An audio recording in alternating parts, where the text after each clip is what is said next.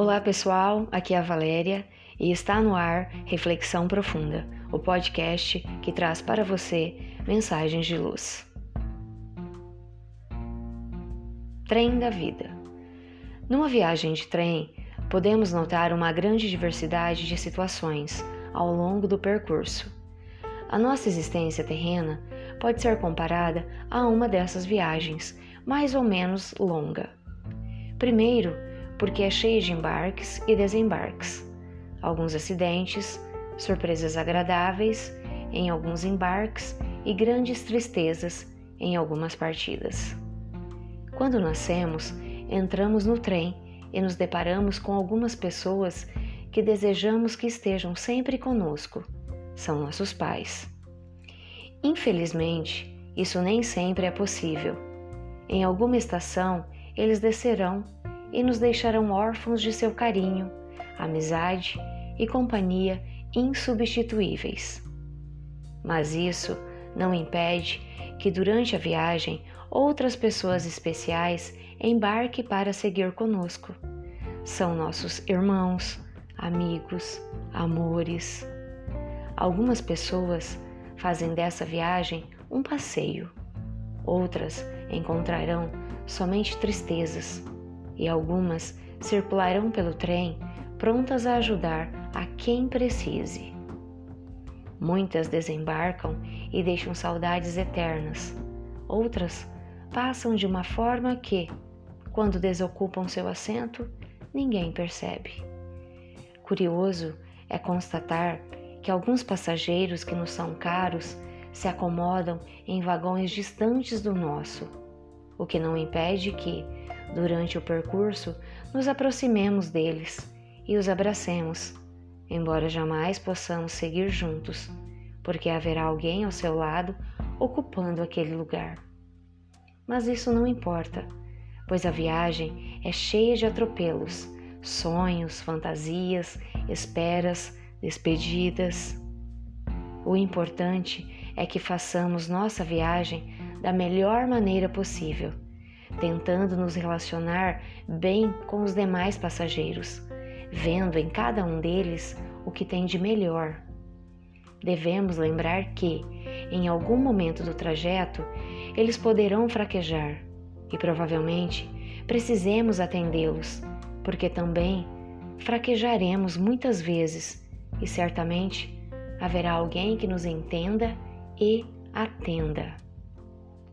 A grande diferença, afinal, é que no trem da vida jamais saberemos em qual parada teremos que descer, muito menos em que estação desembarcarão nossos amores, nem mesmo aquele que está sentado ao nosso lado.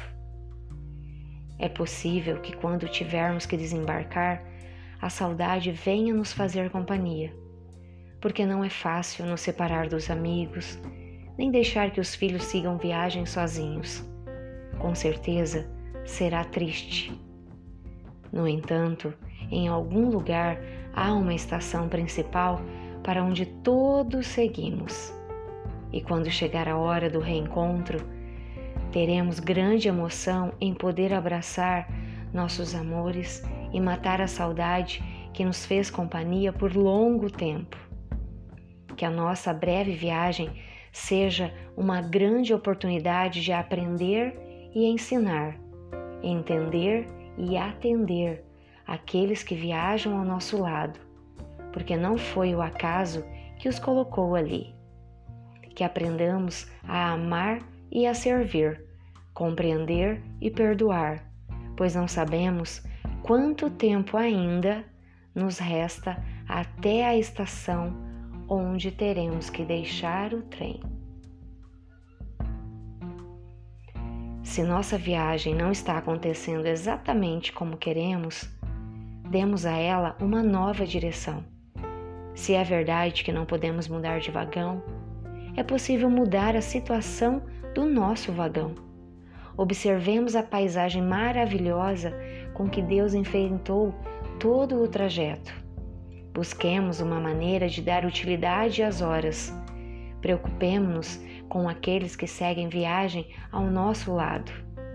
Deixemos de dar importância às queixas e façamos algo para que a nossa estrada fique marcado com rastros de luz. Que sejamos luz onde estivermos, onde passarmos, que possamos ser fraternos em todos os momentos. E se não tivermos uma palavra de edificação, que nossa presença seja essa palavra. Porque muitas vezes não precisamos de palavras, mas sim de presença. Pensemos nisso e boa viagem. Essa mensagem de hoje foi com base num texto de autoria de Silvana Dubocchi. Chegamos ao final de mais uma reflexão profunda. Sempre nos dias ímpares eu conto com vocês. Grande abraço, fiquem com Deus e muita luz no caminho de vocês.